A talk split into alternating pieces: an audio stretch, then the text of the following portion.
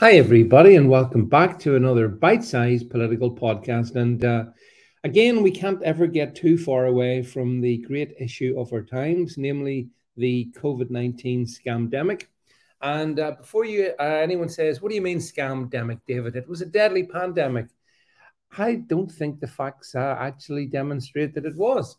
And I got some really interesting, I saw some really interesting information uh, concerning a guy called Christian Drosten now, I'm not sure if you know who Christian Drosten is, but let me tell you who he is because um, whilst we all know that Kary Mullis invented the PCR uh, test, it was Christian Drosten who calibrated it. So he had an important role in taking the idea of Kary Mullis and then putting it into something that was actually a test, right? So I'm looking at a clip, and it's over on my Twitter if you want to go and look at it. But it's a clip of Christian Drosten stating that um, let's, we have to be clear if we didn't test, we wouldn't even know that this virus existed in many countries. So, just to repeat, this is him speaking. We have to be clear if we didn't test, we didn't test, we wouldn't even know that this virus existed in many countries. Well, come on, come on. If if if you have to test for something because there's no other way of knowing that it exists, then that puts a lot of focus on well, what exactly are you testing and how are you testing and and and and, and, and what does a result actually mean? And of course, you all know, everyone listening to this knows all the nonsense we went through about, oh, I've tested positive. You know, some of the healthiest people around walking around uh, back in the day, in the last couple of years, testing themselves feverishly, you know, multiple times a day.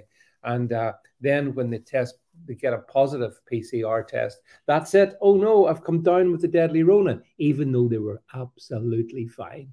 Or maybe some of them had a bit of the sniffles, but that was it. So Christian Drosten is actually blowing the gaff on, on, on how they contrived this pandemic. Because if I mean, I mean, there were several things that they did to conjure up the notion of pandemic. We know that Hancock and the gang, and this happened in New York and other places as well, moved some very vulnerable elderly people from hospital into care homes. Then uh, they were given a reduced level of care. Some of them were given midazolam and morphine, and that racked up the death numbers. But at the same time as all of this, they moved the PCR test method into place. And the PCR, as we know, um, and Kary Mullis said this, is not designed uh, for testing. It was Christian Drosten who decided he could turn it into a test. And once you cycle at a particular amplification, then because of the nature of this test, it picks up and everything and anything. And so you can get a positive test of for, for essentially anything you want. So in other words, it's completely disingenuous. And we said that at the time, and it was obvious at the time. For as, I say, if for no other reason than we've all known, I think, healthy people who tested positive and then who isolated themselves from the world for the next week or two. I've had family members who done that, and they were well. There was nothing wrong with them, but you know they had uh, the, the way it worked. I'm sure you recall, was I mean I'm aware of one circumstances where family members had been in contact. They'd been for a night out with someone who tested positive, tested positive, by the way, but was feeling okay. So then they went to the local PCR testing center, and guess what? Yeah, they tested positive as well. So this is how they rigged the numbers. This is how the game was uh, um, basically constructed in the first place. Without the PCR test, there would not have been an epidemic, or they would not have been able to portray the idea of an epidemic. But because of the billions of PCR tests that were given out. And because some people had been so seduced by the propaganda that they were like they were they were testing themselves multiple times a day. I'm sure we all know people like this. Um, certainly on social media, I saw time after time of individuals who were wearing in who were wearing masks indoors and testing themselves morning, noon, and night to see if they'd come down with the dreaded Rona.